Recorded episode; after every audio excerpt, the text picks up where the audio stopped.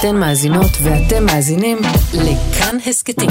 כאן הסכתים, הפודקאסטים של תאגיד השידור הישראלי.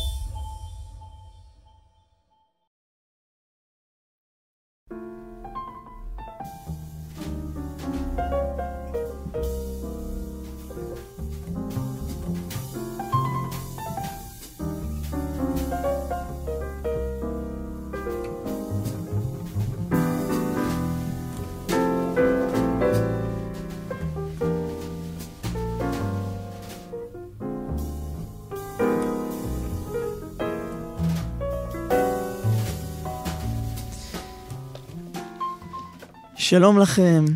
אתם בעצם, כן, אנחנו, השעה הזאת היא השעה שאנחנו מחיים בה את uh, התבודדות של יאיר אסולין, גם בתוך הזמן הזה של כן. עת המלחמה, שהוא זמן לא רגיל.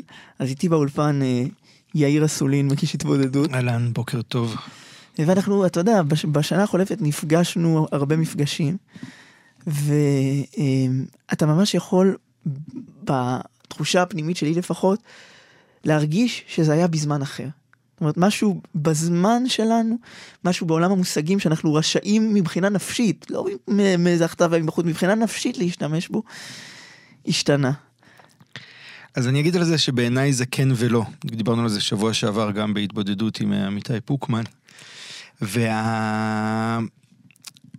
אני חושב שזה נכון וזה ברור, וכולנו מרגישים שמשהו משמעותי מאוד נשבר בהשבת השחורה הזו, וכאילו הקרקע נשמטה מתחת לרגליים.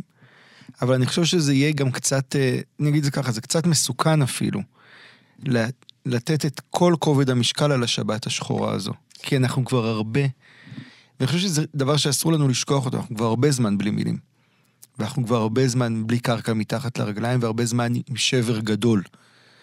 השקענו המון אנרגיה בלהתכחש אליו, השקענו המון אנרגיה בלהסביר שבסדר, זה עוד מאותו דבר, ומה שהיה הוא שיהיה. לא אנחנו אגב, בעלי, מי שמשקיעים אנרגיה בלשמר את התחושה הזאת שהסטטוס קוו נשמר לנצח. אבל בנימין אומר שהסטטוס קוו הוא רגע קריטי. זה הרגע הזה שכאילו מתחתיו מבעבע האסון כל הזמן. כלומר, אנחנו זכינו בעצם ב- ביום הזה, שאני כל פעם מצטט את ידידי דוקטור שמואל פאוסט, שקרא לו יום שמיני עצבת. הרי זה שמיני עצרת, mm-hmm. שמחת תורה, יום שמיני עצבת, עם עין. עצבת, כן. אה, בעצם זו הייתה הצצה לתהום. ואני חושב שזה גם מה שטלטל את הישראליות. כי זה לא שהיום הזה, אה, אתה יודע, ב- ביום עצמו לא, הי- לא הייתה סכנה קיומית על מדינת ישראל כמושג. אבל הוא חשף את, את התהום שניצבת, שהיא תהום הסכנה הקיומית למקום הזה. Okay. אוקיי. אני חושב, לא, לא רק במובן ביטחוני. לא, אני, אני דווקא חושב הפוך, אני חושב שמדינת ישראל כמשהו פיזי לא עמדה בסכנה קיומית ולא עומדת. אבל מדינת ישראל כמושג, כרגע כמעט ולא קיימת, או היא קיימת עם כוכבית אני... מאוד עמוקה של ריבונות. כשאני אומר שהמלחמה הזאתי, אומר וכותב, כשהמלחמה הזאתי על הריבונות, היא ההבנה הזאת, אתה יודע, כולם עכשיו מנהלים את הדיונים של היום שאחרי, ישראל כרגע לא קיימת. היא קיימת כי יש אינרציה של קיום, אבל הרעיון הזה של מדינה ריבונית, שהיא, כמו שקרל שמיט אמר, היא זו שמחליטה מתי מכריזים על מצב חירום, זה דבר שאנחנו איבדנו אותו בשבת השחורה הזו, ואנחנו, המלחמה היא כדי לנסות ולהחזיר אותו. אני מסכים, ואני גם לזה בעצם התכוונתי. שההצצה אל התהום לא הייתה הצצה אל איזשהו תהום, אם חלילה, כן, הצפון. אה, אתה, אתה יודע, חושבים, אני חושב על משה דיין במלחמת יום הכיפורים, שחושב שהצפון עתיד ליפול, כן? Mm-hmm. לא מוס, במושגים כאלה, אבל התהום היא התחושה ש, שנחשפנו אל האפשרות שהיא תתגשם לגמרי, ולכן ברגע שנחשפת לאפשרות אז היא עומדת בתודעתך. אתה יודע, יש את ה... גם את התהום הזו אנחנו רואים בשנים האחרונות מכל מיני כיוונים, אוקיי? זה דבר אחד שאני חושב שצריך להזכיר אותו. אני לא יודע אם אנחנו עדיין, אני עדיין מתלבט בחודש האחרון שאני משדר פה ובכתיבה בעיתון, האם אנחנו עדיין בשלב האנינות או כבר עברנו לשלב האבלות. אוקיי, זו שאלה בעיניי. צריך להסביר את המושגים ההלכתיים. האנינות, כן, מתו מוטל לפניו, עדיין אפילו לא קבור, ובזמן כזה... אתה אפילו לא אתה נדרש... אתה פטור מכל המצוות. כן, אתה לא, לא מצפים ממך לקיים את האחריות ההלכתית שיש לך כביכול כ, כבר מצווה יהודי, כן? אל מול האבלות, שזה הזמן שבו אתה כבר יושב ואתה קצת מת- מתחיל את הרפלקציה, מתחיל כן, את ההתבוננות. מספר, אפ- אפילו הטקס הזה של שבעה, יש בו סיפור לאחור של. דמותו של ה... פתאום אתה מתבונן, פתאום אתה עושה גם את החשבון נפש, אז אני לא יודע. ובתוכי אני גם נע בין, בין שתי התחושות האלה, בין האנינות לאבלות, אז אני לא יודע בדיוק איפה אנחנו נמצאים, אבל כן אני חושב שכשנעבור לשלב הזה של האבלות, כשנעבור לשלב של החשבון נפש, נהיה חייבים לסמן לעצמנו את זה, שזה לא פעם ראשונה שראינו את התהום. וזה לא פעם ראשונה שהתהום הזו לא באה משום מקום. והתהום הזו, אגב, אפרופו, אולי נדבר על זה קצת בהמשך, היא לא, היא לא ייחודית רק לישראל. פה איזו תהום מאוד מאוד גדולה שאנחנו נחשפים אליה. נחשפנו אליה בקורונה, אולי לפני הקורונה, נחשפנו אליה בשנים האחרונות. אנחנו כל הזמן מקבלים הצצות קטנות. וה... הדימוי שאני אוהב בהקשר הזה זה הרומן המפורסם של ז'אן פול סארט, הבחילה. מתי הוא חווה שם, הגיבור שלו, את הבחילה? כשהוא מתבונן על העץ. על העץ הזה ועל התהליכים שעוברים עליו. ופתאום בהתבוננות הזו, פשוט בהתבוננות ה... הרדיקלית שלו על העולם, הוא חווה את הבחילה הזאת של התהום, של האינסוף, של האבסורד, של אובדן המשמעות אל מול מציאת המשמעות, שזה תמיד שני צדדים של אותו דבר. אה, אז אני מאוד מזדהה עם חוויית הבחילה הזו שאתה מתאר.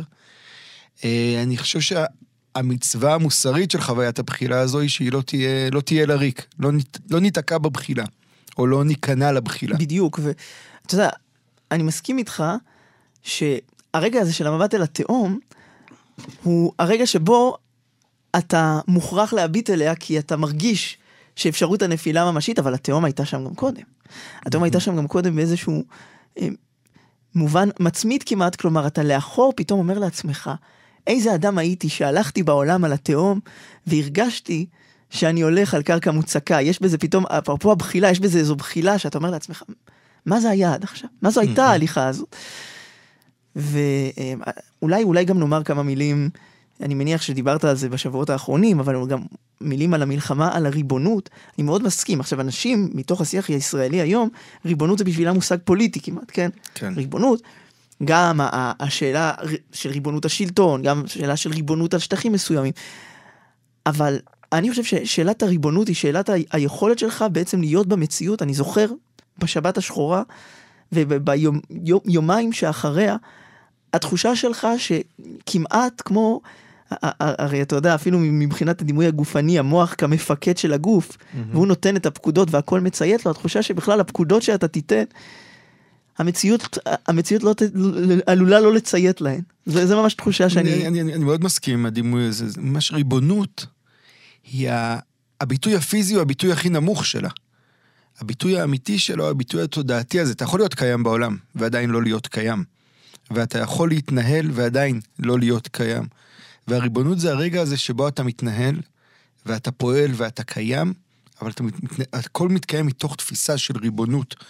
אה, לא פוליטית, פנימית, רוחנית, אגב, המלחמה על הריבונות היא לא, היא בעיניי לא רק מול עזה או מול הפלסטינים, היא בטח גם מול העולם כולו, והיא גם, וזה דבר שחשוב ובטח עוד ניגע בו בהמשך, היא גם מול עצמנו. האם אנחנו נאמנים לערכים שלנו בזמנים כאלה? האם אנחנו ריבונים לתפיסות המוסר שלנו בזמנים שבהם הן מתערערות עד כדי שבירה? אה, כן, מבחן הריבונות הוא מבחן ענק, שאנחנו רק בהתחלה שלו.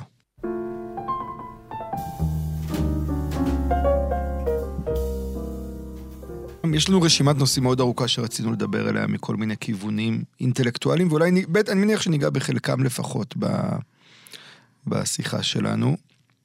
אבל בדרך לפה, כאילו כשככה גלגלתי בראש את, ה, את הדברים, זה הרגיש לי קצת אפל. או...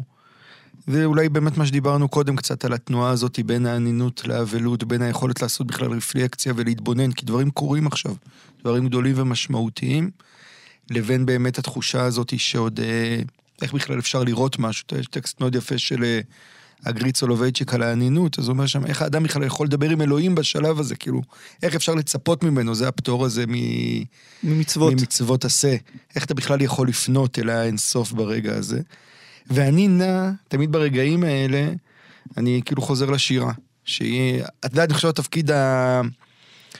ברגעים האלה אתה מבין למה השירה היא באמת הבסיס של המציאות, כן? למה הדבר הזה, הפונקציה הזאת שמנסה להתבונן ולתת אה, מקום לדבר, לרגש במובן הגולמי שלו כמעט, למה היא באמת הבסיס של כל הדברים שנבנים על גביה. ואפילו כמבט היסטורי, אתה רואה איך כל האסונות היהודיים הכי קשים, את הביטוי המובהק ביותר שלהם קיבלו לא דרך רשומות ועדויות, שגם היו, אתה חושב שנכתבו עדויות על מה שקרה למשל לקהילות אשכנז במהלך מסעי הצלב, כן. אבל יותר מכל זה, זה שומר באמצעות פיוטים וקינות. זו הייתה אה, הדרך. זה- גם הדבר הזה שאין לו באמת, שהחשיבה האינטלקטואלית אף פעם לא תתפוס אותו. רק השירה במובן ה... באמת הגולמי שלה, הרצון של השירה, אתה יודע, לקפוץ לתוך כבשן האש, זה ה... אתה ממש מגלה את הכוח הגדול שלה, ואני ב... כשחשבתי על זה, אז בימים האלה אני נע בין שני משוררים כמעט הופכיים בעיניי.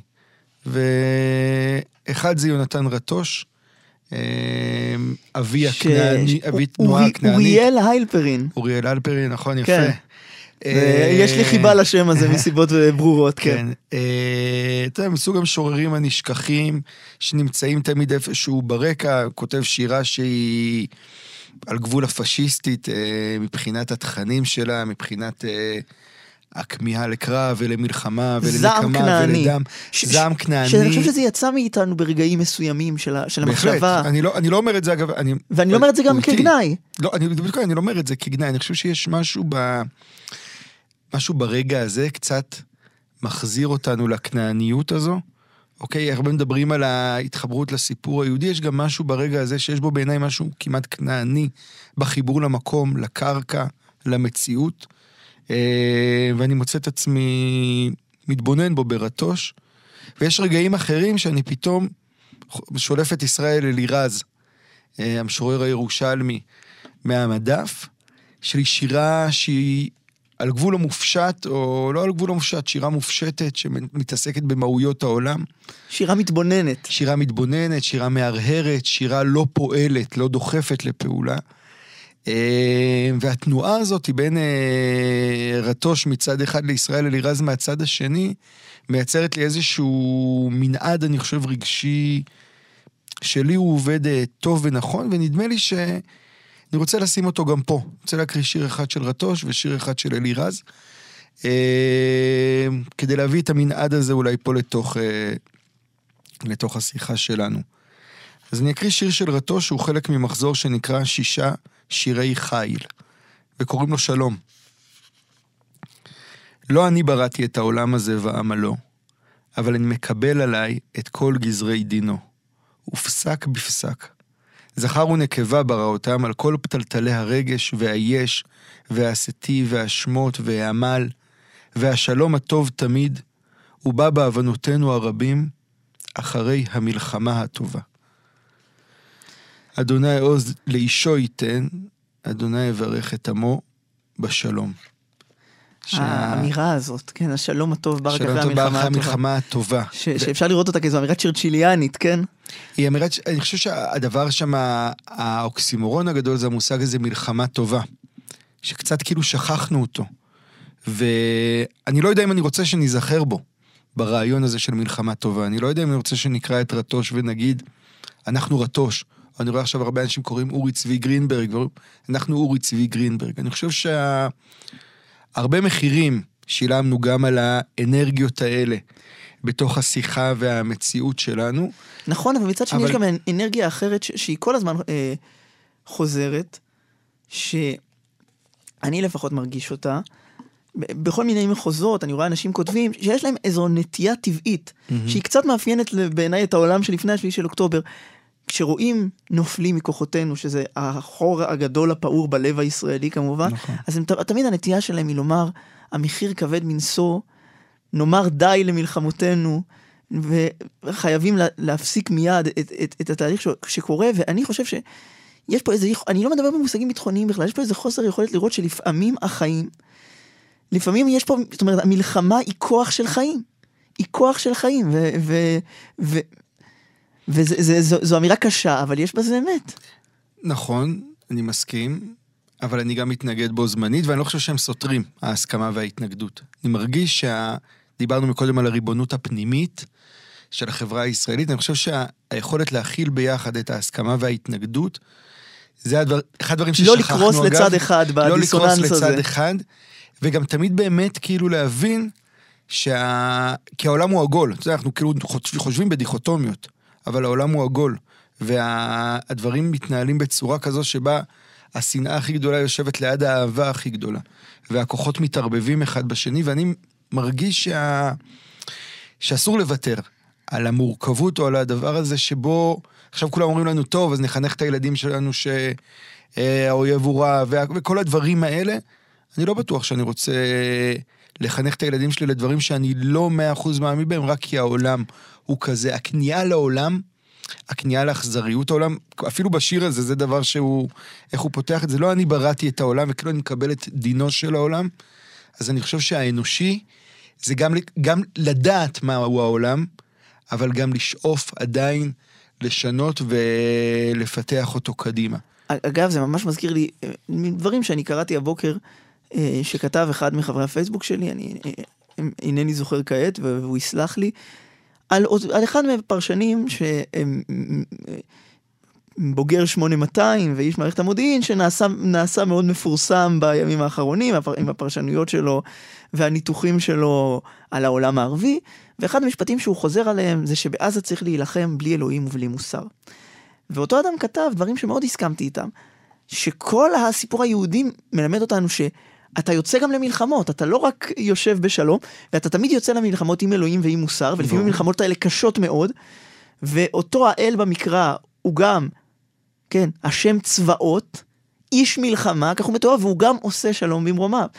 אז וזה לא סותר את זה. וזה לא סותר את זה, אבל בוודאי לא נגיד בלי אלוהים ובלי מוסר, אלא שהמוסר שלנו הוא מורכב, הוא יודע להכיר גם ברגע המלחמה.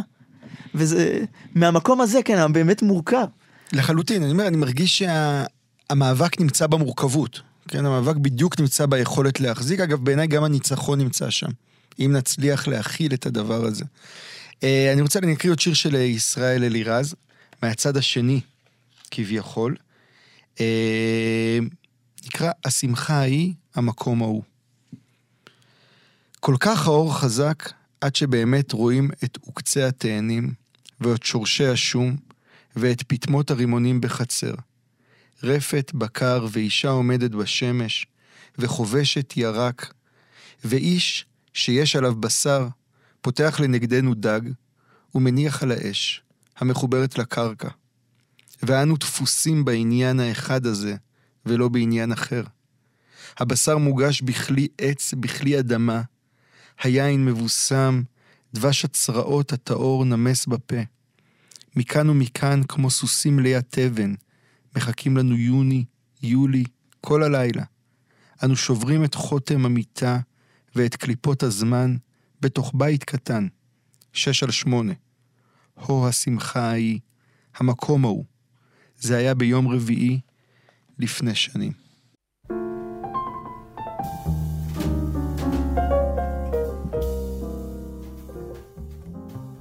אני רק רוצה אולי להגיד איזה מילה אחת על השיר של אלירז שהקראתי, שבחרתי דווקא בו, כי מרגיש לי שעוד מאבק שיש לנו, שאולי מתחבר לדברים שאתה רוצה לדבר עליהם עוד רגע, הוא המאבק על ה...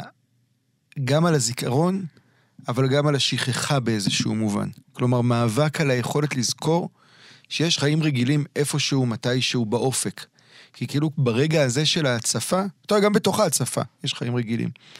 אבל הזיכרונות האלה של איזה יום אחד לפני כמה שנים, באחו, עם איזה חתיכת אה, אוכל, אה, הם רגעים בעיניי מאוד מאוד משמעותיים לאנושי, וזה גם מקומות ששירה שומרת אותם.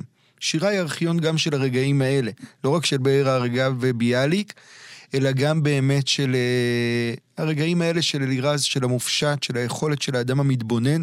אתה זוכר, הייתה לנו תוכנית בהתבודדות לפני איזה חצי שנה כבר, עם אסיף רחמים שדיברנו, זה היה בעיצומה של הבלגן ההוא, ואז דיברנו הרבה על uh, הלדרלים, ודיברנו על, על היכולת להתבונן.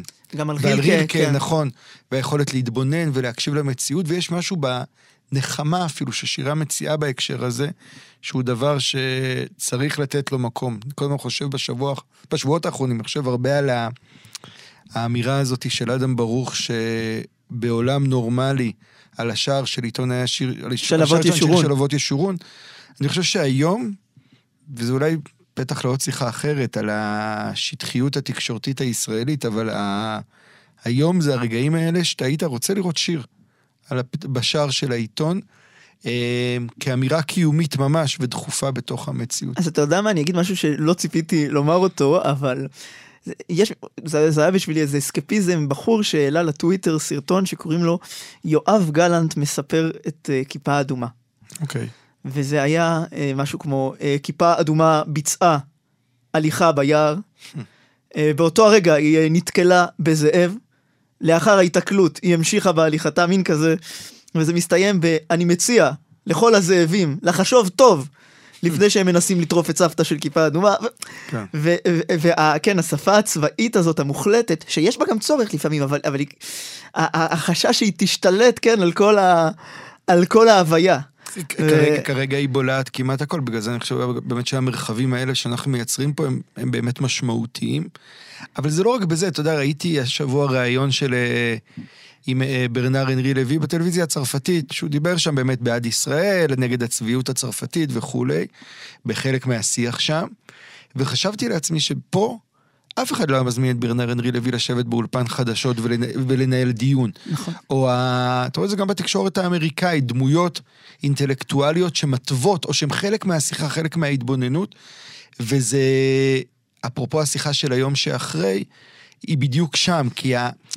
קל לנו לדמיין תרחישים אה, מדיניים, כאילו, אבל להתבונן על הרגע הזה... ואפילו את מעט ההזדמנויות. שיש, מפספסים. היה איתי כאן ב- ב- כבר לפני שבועיים, באולפן פרופסור דני אורבך, שהוא היסטוריון צבאי נהדר, באמת איש אשכולות, והביאו אותו לאולפנים אוקיי. של החדשות, והוא אומר, לא שאלו אותי שום שאלה היסטורית, אמרו לי, אתה היסטוריון צבאי, צריך להיכנס לעזה או לא? והיכולת הזאת לפספס, רגע בואו ננסה לחשוב מה זה, או מאיזה מאורעות היסטוריים אנחנו יכולים ללמוד ונשעה בהם רגע, אלא ישר להפוך את זה לדיון שהבן אדם הבא באולפן יגיד, מה שאתה אומר לא נכון, מה שאתה אומר כן נכון. זה פספוס של עצם היכולת לנהל דיון, זה כבר לא דיון, זה, זה, זה, זה, זה עובר לא- לאיזה ספירה נכון, זה, טוקבקיסטית. זה, זה לא רק העניין של הדיון, אני חושב שבאמת יש משהו ב...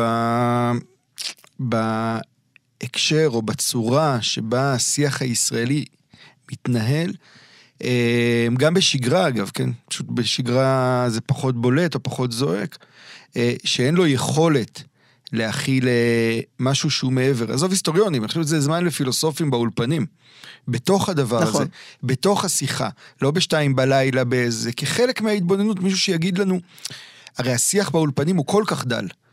הוא לא מדבר על הגיאופוליטיקה הגדולה, והוא לא מדבר על אינטרסים, והוא לא מדבר על כל מה שמבעבע מתחת, והוא לא מדבר על למה באמת ארצות הברית פה או לא פה, ולמה העולם דוחף לכיוון כזה או אחר, או מה ההקשרים הוא והתהליכים הגדולים. אפילו לא מצליח לנתח את הניתוח השטחי שכבר התחיל בתוך השיח ברשתות החברתיות. לחלוטין. של מה שקורה בקמפוסים בארצות הברית, ושל שאלת העיסוק בפוסט קולוניאליזם וכולי. הוא לא, הוא לא, הוא לא, אין, אין שום נגיעה בזה, ואז כל הזמן, מה, מה בעצם קורה באולפנים היום? זה רכילות מלחמה, כן? כמה הרגנו פה ומה עשינו פה, וכולם מכורים ל... כאילו לסקופים המיידיים או לעדכון המיידי, כאשר בעצם אולפנים היום... אגב, פעם היית יכול אפילו להצדיק את זה באיזושהי צורה, כי היית אומר, זה התפקיד של חדשות, לתת ניוז. היום עם הרשתות שממילא כולם יודעים לפני שאומרים בחדשות כבר מה קרה, אתה רואה שבטלגרם כבר בערוצים מדווחים את זה לפני שזה מדווח בחלוט- בשידור החי, שיש לו את האפשרות לפ- עם לחלוט- המיקרופון פתוח. לחלוטין, אני אומר, כי זה, זה חלק מהצורה וזה בסדר, אבל קחו את המרחבים האלה ותהפכו אותם למרחבים של התבוננות עומק, של הקשר, של לתת לאנשים באמת אחיזה במה שקורה. אה, כן, זו החמצה שמתקיימת שם.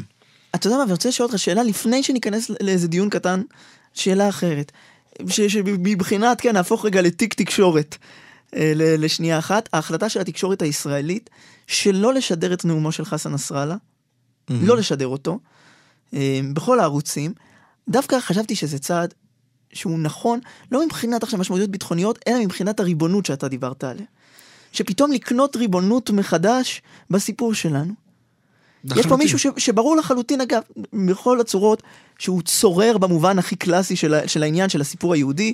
אה, אתה אתה צריך לומר, כן, החות'ים מתימן שמשגרים עלינו טילים, אה, בסמלם, יש איזו ערבסקה כזאת, הסמל שלהם הוא. ערבסקה, הוא עשוי מילים, והגדיר את זה דור סהרמן, שמרבה לדבר איתך בהתבודדות, הוא נכון. ידיד משותף של שנינו, הוא הגדיר את זה ההייקו הגרוע בעולם. וההייקו הזה אה, הוא כדלקמן. מוות לאמריקה, מוות לישראל, קללה על היהודים, ניצחון לאסלאם. ו... כן. האייקו הגרוע בעולם זה יפה. כן, ומתוך הדבר הזה, אולי, אולי נמשיך ל... לא, אני קודם כל, אני אגיד שאני חושב שזו, כן, אני חושב שזו החלטה מאוד נכונה, ההחלטה הזאת לא לשדר, אבל שוב, גם הדבר שצריך להיזהר פה, שזה לא יהיה הגימיק. כאילו, כרגע מרגיש לי שאנחנו, שוב, כל הזמן נעים בין הניסיון לייצר גימיקים כאלה, בכל מיני צורות, לבין החלטות ערכיות עמוקות. אה, זו החלטה נכונה ערכית בעיניי, לפני אפילו כל, הח- כל דבר אחר. ואני רציתי לומר משהו, אתה יודע, יש את כל הדיון, האנ- האנטישמיות בקמפוסים, תלישת, אה, אה, תלישת אה, אה, הפוסטרים של המשפחות החטופות, הפגנות במרכז לונדון, שבהן אה, אירופאים תמימים מצטרפים לשירת חייבר חייבר אל יהוד. כן. שמי שיש לו איזושהי הבנה, אני מניח שלמצטרפים אין, אלא רק למוסלמים ששרים שם, יהודי חייבר נטבחו טבח אכזרי ומוחלט מזקן ועד טף. כשאתה שר חייבר חייבר אל יהוד, אתה אומר, אני אעשה ליהודים את מה שעשינו, מה שהאסלאם עשה לו בחייבר. זה דבר, זו אמירה נוראה, שוודאי ליהודים שבאים מארצות האסלאם יש תודעה עמוקה מאוד של מה זה אומר חייבר חייבר אל יהוד. אמ, אבל אני רציתי לגעת בנקודה אחת. רק נגיד, כולל אגב, צריך להוסיף לזה, כולל היום אה, מכירת מרצ'נדייז, כן, של פרי פלנסטיין אה, מהירדן לים, וכל מיני דברים כאלה באמזון ובמקומות אחרים. ודגל ישראל בתוך הפח, דגל ישראל כן. כצלב קרס וכולי, מגן. דוד כצלב קרס. ואני רציתי רק לגעת בנקודת ההכ- ההכחשה, שלא עבר, לא היה אפילו רגע של חסד, שבו ישראל קיבלה את האמון, או היהודים קיבלו את האמון בסיפור שלהם, ואני ממש רואה את זה, כן, בזה ש- שאתה יכול לספר, יכול אדם, אה, אני רואה בסקיי ניוז, מעלים רעיון עם אחיה של שני לוק, שזה באמת אירוע שאתה אפילו לא צריך את העדות של אחיה, כלומר הוא מתועד, הלוא, הלוא הצילום התפרסם על ידי אנשי חמאס בקבוצות הטלגרם שלהם ביום עצמו, כיצד הם, לא נעים לומר, מה, מה שהם עשו לה, ו- כן. ואני לא רוצה אפילו להיכנס לתיאורים גרפיים. ואז הוא מדבר, ואני רואה את התגובות, זה בזו אחר זו בסקיי ניוז, הוא ממציא, it's a fabrication. מהמם. הוא ממציא, זה הכל סיפור מומצא, השלטון הציוני הוא חלק ממנו, הוא משלם לו. ואז את- איזו תחושה שאין ערך, עכשיו אני מכיר את משפחתה של שני לוק, מהיכרות שיש לי עם אה, אה, בת דודתה תום ויינטרב לוק, ששירתנו בתקופה מקבילה בגלי צה"ל, והתחושה הזאת שאתה רק עם הסיפור שלך, וזו קצת תחושה שאני קיבלתי מהסבים שלי, כן, ש- שמשפחותיהם נספו בשואה, שאין לנו אלא את עצמנו לסיפור שלנו, ומשפט אחרון שאני אגיד בהקשר הזה, זה מזכיר לי, דיברנו על אותו הסרט בנטפליקס במפגש האחרון שלנו, על, על uh, משפט דמניוק, דמניוק, נכון. שמסתיים באמירה של אה, אחד הטובים, שהוא אומר, אם אנחנו לא נאמין, זאת אומרת, העולם, הנטייה האוטומטית שלו היא להטיל ספק בסיפור היהודי, ובסבל היהודי באופן אוטומטי, ואם אנחנו לא נאמין לעדויות הניצולים שלנו, אנחנו מאבדים, כן? אנחנו מאבדים את עצמנו כיהודים. ו- ו- וזו תחושה שפתאום עלתה לי באיזושהי צורה נוראה. אז אני רוצה להגיד, כאילו, להתייחס לזה בשני מישורים. במישור של האנינות ובמישור של האבלות, אוקיי? במישור של האנינות, התחושה שלי היום, שאנחנו צריכים להפסיק לחפש את האישור, את ההכרה במה שהיה, אוקיי? זה היה... אגב, זה גם אחד הדברים הכי עוצמתיים במובן המחריד של, ה... של הטבח הנורא שקרה, זה ש... אנחנו לא צריכים אישור מאף אחד. כן, זה דבר מתועד, ברמה של מצלמות ראש אה, וסרטונים נוראים. אה, מישהו יגיד שזה ערוך, לא ערוך. בעיניי, אפרופו שוב הדיון על ריבונות, כמעט צריך להשקיע בהסברה, צריך לייצר אה, אוויר מדיני, הכל נכון. אבל מבחינתנו, בשיחה הפנימית שלנו, במובנים של תרבות, אנחנו צריכים להפסיק לחפש את האישור הזה, שלפעמים יש לנו נטייה לחפש אותו, מכל מיני סיבות. זה ברמה של, בעיניי, ברמה של האנינות, איזו דחייה כזאת, כן, כרגע מה, מהמון המון אנרגיה ב... אל תכחישו. מי שרוצה להכחיש, תמיד יכחיש, אוקיי? זה לא... אנחנו לא נשכנע אותו בכלים כאלה או אחרים, בעיניי.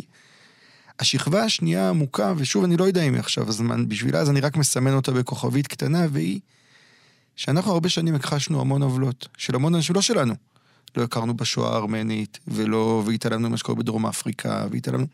אגב, יש- והבחירה, כן, לנסות ללכת בין הטיפות בהקשר של פוטין שהתפוצצה בפרצופיהם. התפוצצה בפנים, בכלל, בכלל בריתות עם רשעים אדירים, כן? כאילו, בשלב הזה של האבלות, שכשנגיע אליו, של החשבון נפש, נצטרך לזכור גם את זה, כן? שה... המשחק הזה שבו אתה עוצם עיניים כשנוח לך ואתה פותח כשלא נוח לך, הוא משחק אכזרי ורע. ותמיד צריך לעבוד, הייתה פה את השיחה עם אה, אפוס האגיאן לפני כמה גם, כן, שנה מהרוב כבר ה- אולי, מה- מהרוב. הארמני. אה, והוא אז אמר, אתם, אתם מתנכרים ל- לעוולות מוסריות שמתקיימות בעולם. כאילו, הרי שבועיים לפני... טוב, לא, בואו לא, לא ניכנס לזה, אבל יש לנו המון חשבון נפש לעשות לדעתי בדבר הזה, והדברים מחלחלים. אני חושב שאחד הדברים שאנחנו, אתה רואה ברגע כזה, שהמון דברים זה קצת כמו שכואבת לך השן, כואבת לך השן, כואבת לך השן, אתה מדחיק, מדחיק, עד שהיא נשברת, ופתאום אתה יודע שהיה שם ריקבון מאוד עמוק. יש איזה דברים שמחלחלים ואתה רואה אותם, ואני מקווה באמת בעזרת השם שנשכיל, מתוך הכאב שלנו, המוצדק במיליון אחוז, לעשות גם חשבון נפש על דברים שלא ראינו בכאבים של אה, אנשים אחרים או כיוונים אחרים.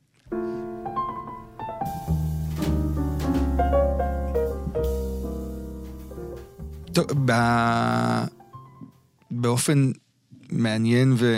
ומוזר, בגלל שהטבח קרה בשמחת תורה, אז התורה בעצם מלווה אותנו שבוע אחרי שבוע לתוך, לתוך הסיפור. אגב, אתה גם מרגיש, בתחושה שלי, שהולך עם הפרשות באמת בזו אחר זו, שיש איזה מתאם.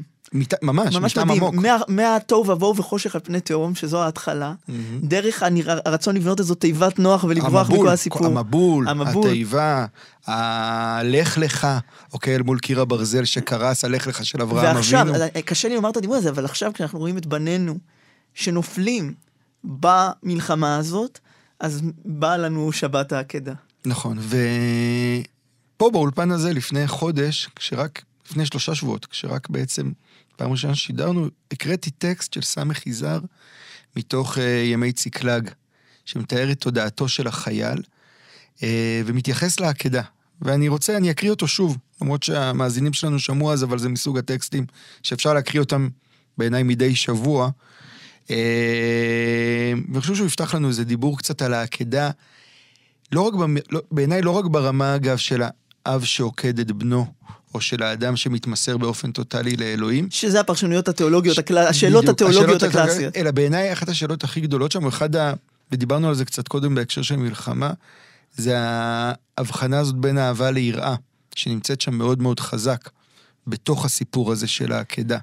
שבסופו אגב אברהם שומע שהוא ירא אלוהים, הוא לא אוהב אלוהים. לא אוהב אלוהים, וגם לגבי יצחק, בהתחלה נאמר לו, את בנך אשר אהבת את יצחק אחרי העקדה ואחרי המאכלת, מילת האהבה אה, נלקחת מהסיפור. זאת אומרת, אתה, זה עדיין בנך, אבל משהו שם אה, נכון. נשבר. נכון. אז אני, אני, אני, אני רוצה להקריא קצת מתוך הקטע הזה, מתוך ימי ציקלג. ככה הוא כותב סמך יזהר. אני שונא את אברהם אבינו ההולך לעקוד את יצחק. מה זכותו שלו על יצחק? שיעקוד את עצמו. אני שונא את אלוהים ששלח אותו לעקוד וסגר עליו הכל ורק את דרך העקדה פתח. אני שונא שיצחק אינו אלא חומר ניסיון. ניסיון שבין אברהם לאלוהיו. את ההוכחה הזאת של אהבה. את הדרישה הזאת להוכחת האהבה, את התקדשות האל בעקדת יצחק. אני שונא להיות קוטל את הבנים לניסוי של אהבה, לקחת כוח ולהתערב וליטול חיים כדי להוכיח בריב. ועל שהעולם החריש ולא קם ולא שיבה, נבלים, על מה צריכים הבנים למות. שונא את ההכרח להשיג דבר במחיר חורבן או השמדה או עינוי או כפייה, מסופק עם שווה כקליפת השום. זה שרק בהשמדה משיגים אותו. יפה יותר לוותר, לאסוף ידיים ולמשוך מאשר להילחם, לחטוף. אני שונא להילחם יותר מכל דבר אחר שהוא. זה ביזיון הכל. ואני יושב פה ומחכה לרצח, להרג, להשמדה, ומחשל כל כוחי ועצביי ושרירי מוחי, לרגע האחרון שיותן יותן גם לי לפי כוחי, לפרוץ ולקחת טרף, להציל את חיי בטרפה שאטרוף, לנשוך מקרוב ולבתק גרון במגע. ואין כל מנוס שהוא. כך בנוי העולם. כך בנויים החיים, כך זה בנוי, גזרה. ואפילו לברוח לו. אם אינך נכון למות ולהמית, לא יהיה טוב בעולם. לא צדק, לא אהבה, לא יופי, כל אלה רק דרכם. אם אינך מוכן למסור נפשך, לקפוץ אל המדורה, לצאת לקרב ולהרוג בכישרון, בתנופה, בקטילה רבתי, אין עולם ואין חיים והכל לתוהו ובוהו. כך בנוי העולם. זה סדרו הטוב, ולי לעצמי אין שום דרך פרטית אחרת, אלא רק להשתתף. אה, יש המון מה להגיד על הטקסט הזה, והמון זוויות אה, ל- להתבונן דרכו על הרגע הזה. אה, בעיניי אבל, ה...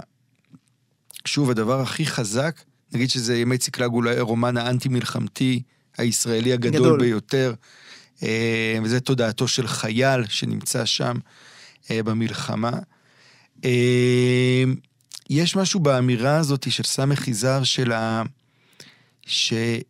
של הניסיון, גם, היכולת גם לשנוא את זה וגם לאהוב את זה, שיש בה בעיניי המון המון כוח. שוב, דיברנו עליה כבר קודם ואנחנו חוזרים אליה, אבל בעיניי האקט של העקדה, הוא, אם אנחנו מסתכלים על מהי עקדת יצחק בעיניי, זה הבשורה הזאת לעולם, שאפשר להכיל את, ה, את שני, להכיל שני הפכים באופן שלם באותו רגע. את שני הצדדים של המציאות. במציאות יש גם מאכלת וגם מלאך. יש גם כן. מאכלת וגם מלאך, יש גם את אהבת הבן וגם את היכולת לעקוד אותו, אוקיי? יש גם תשוקה אל הבן ותשוקה אל האלוהים. כלומר, יש המון כוחות שה... אתה יודע, כאילו, אם... אני אגיד ככה, אריך אורבך מדבר בספר שלו במימזיס תביא את העקדה, היא דוגמה קלאסית כדי להמחיש עד כמה התורה היא טקסט אה, מצומצם במובן שהוא לא מפרש את עצמו יותר מדי. הוא לא מסביר מה המוטיבציות, מה הרעיונות, הוא נותן לק- לקורא להסביר המון המון דברים. הוא אומר שזה טקסט שפונה לאמת. והאמת שנמצאת פה זה בדיוק זה, זה כל אדם מכיר את הכוחות המנוגדים שבתוכו, וכל חברה מכירה את הכוחות המנוגדים שבתוכה, והיכולת הזאתי לנוע מהאהבה ליראה, כאילו בתוך איזשהו ציר, ולא בתוך, אה, נגיד אפילו בתוך עיגול, ולא בתוך איזה קטגוריות מאוד ברורות, זה אני חושב מה שהסיפור הזה של העקדה מוריד לעולם ממש. הוא מוריד לעולם קיום לא דיכוטומי. אני, אין לי אלא להזדהות, זאת אומרת, אני תמיד קורא את העקדה, הרי, הרי באמת יש, ואתמול דיברתי על זה באש זרה, יש שני נתיבים פרשניים מפורסמים לקרוא אותה של איפה אתה שם את הלב. האם אתה שם את הלב על הנכונות להניף את המאכלת למען רעיון עבודת השם, הרעיון האלוהי, לבין אלה שהדגש אצלם הוא על המלאך. כן, על, על בסופו של דבר על החיים, ואל תשלח ידך אל הנער, והפתרון של הסיפור הזה לכדי איזושהי הרמוניה שהיא הרמוניה מדומה, כי אחרי הסיפור הזה יש שתיקה מאוד גדולה, יש את מוצרה, ברור שהוא ערער משהו. עוד נדבר על הפוסט-טראומה הזו. כן, הפוס... עוד נדבר עליה כ- כן. כחברה ישראלית. ואני תמיד מרגיש שקודם כל העקדה מציגה לנו איזה מצב בהיסטוריה שצריך להתמודד איתו, שיש שוקד, יש נעקד, יש מזבח, יש אבא ובן ואהבה. זאת אומרת, אלה כוחות שמשחקים במציאות. יש מלחמות, והן לא ימושו מהעולם כל כך מהר. אתה יודע, אם היו שואלים אותנו, אה, או רבים אחרים לפני יותר משנה, האם העולם כולו המערבי יעסוק במלחמה באירופה, שמערבת את כל המעצמות, היינו אומרים לעצמנו שמלחמת העולם הראשונה או השנייה נרא... נראית לנו רחוקה, אני חושב שמי שהיטיב להתבונן זה לאו דווקא היה כך בעיניו, אבל, אבל הנה זה, זה, זה שב, זה חוזר כל הזמן.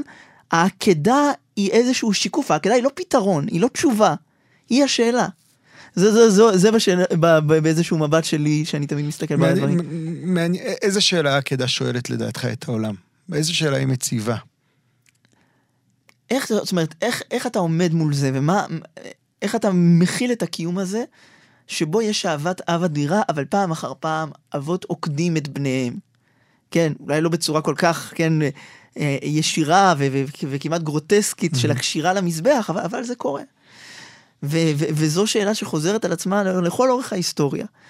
ו- ו- והפיוט שהזכרתי, עוקד הנעקד והמזבח, הוא ראה את הדבר הזה כאיזשהו מוטיב שחוזר גם בהיסטוריה היהודית, יהודים נעקדים על כל מיני מזבחות, וגם בהיסטוריה של יחסי אבות ובנים בתוך היהדות. אני חושב שזה ממש אה, שם. אה, כן, אני, אני, אני מאוד מסכים עם זה. אני רוצה להגיד באמת בהקשר הזה את המשהו על ה- בין האהבה לעיראקי, כמו שאמרנו, כשאברהם מסיים את האקט הזה, את האקט, האקט, האירוע, הניס, הניסיון העשירי וכולי, אה, הקדוש ברוך הוא אומר לו, אתה ידעתי כי ירא אלוהים אתה. ואני מרגיש שאצלנו בשיחה, בטח בשיחה היהודית אה, היום, כאילו יראה נחשבת פחות מאהבה. יש את הדבר הזה, אהבה זה כאילו הדבר הגבוה, גם מקובל לנו לחשוב על, הד... על הדרגות השונות, אה, וכאילו שכחנו את הכוח הזה של היראה, של הלהיות יראי אלוהים. אה, גם כחברה, גם כיחידים, והעובדה שהקדוש ברוך הוא שם אל אברהם את ה... אחרי שהוא כבר, הוא היה ירא, הוא היה אוהב, ואחר כך הוא עוד פעם חזר להיות ירא, כביכול חזר. אבל בעצם זה איזושהי שוב סגירה מעגלית כזו שנותן את המבט על העולם. הרגע הזה בעיניי בסיפור הישראלי, אם אני חוזר רגע אלינו, זה רגע של יראה מאוד מאוד גדולה. זה, המושג הזה מחקר הדת של אה, הרגע נומינ, נומינוזי. כלומר, זה רגע שאתה עומד מול איזה, אה, המסתורין של הקיום, זה לא רגע של, של חיבור, אתה עומד מול המסתורין של המצב שלך, איך תפתור אותו. החידה המחרידה, אני חושב, אני חושב שהעקדה מציגה בפנינו את החידה לא, לא, המחרידה. אני, אני, אני מסכים, אני מול החידה המחרידה. יכול, להיות לנו הפיתוי להפוך אותה לאיזה מרחב של אהבה, אוקיי? והקדוש ברוך הוא אומר, אל תלכו למקום של אהבה. יש שאלות מאוד מאוד גדולות של שצריך להישיר אליהן מבט שהן כמות שהן. לא השלב הראשון בדרך לאהבה, אלא אין הסיפור עצמו. אם אדם, כמו אברהם, מתבונן, מתנהל בעולם מתוך state of mind של יראה, רק אז הסיפור שלו יכול להמשיך קדימה. אנחנו ממש אה, בסיומה של ההתבודדות הזו. אולי כאיזה ברכה אני אגיד שהברכה לשרה שייוולד לבן מתוך אה, אה, הציפייה הגדולה שלא מתממשת כל כך הרבה שנים, והייאוש כמעט, ייוולד לך בן כעת חיה, והבלשנים קשה להם להבין את הביטוי הזה כעת חיה, הם יודעים שמשמעותו היא בעוד שנה, אבל למה כעת חיה? ואחת האפשרויות היא תמיד שכשתעבור, זאת אומרת בזמן הזה, כשתעבור עוד עונת חיים.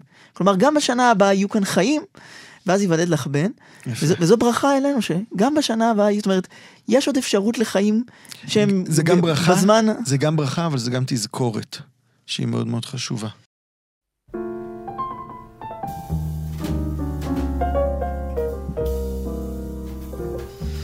אנחנו מסיימים את uh, התבודדות. שבת שלום, שבת אנחנו זקוקים ל- ל- בשורות טובות, לביטוי שנשמע הזה. בשורות טובות. וכן, ושלא לא נזנח באמת את האמונה הזאת של הכעת חיה.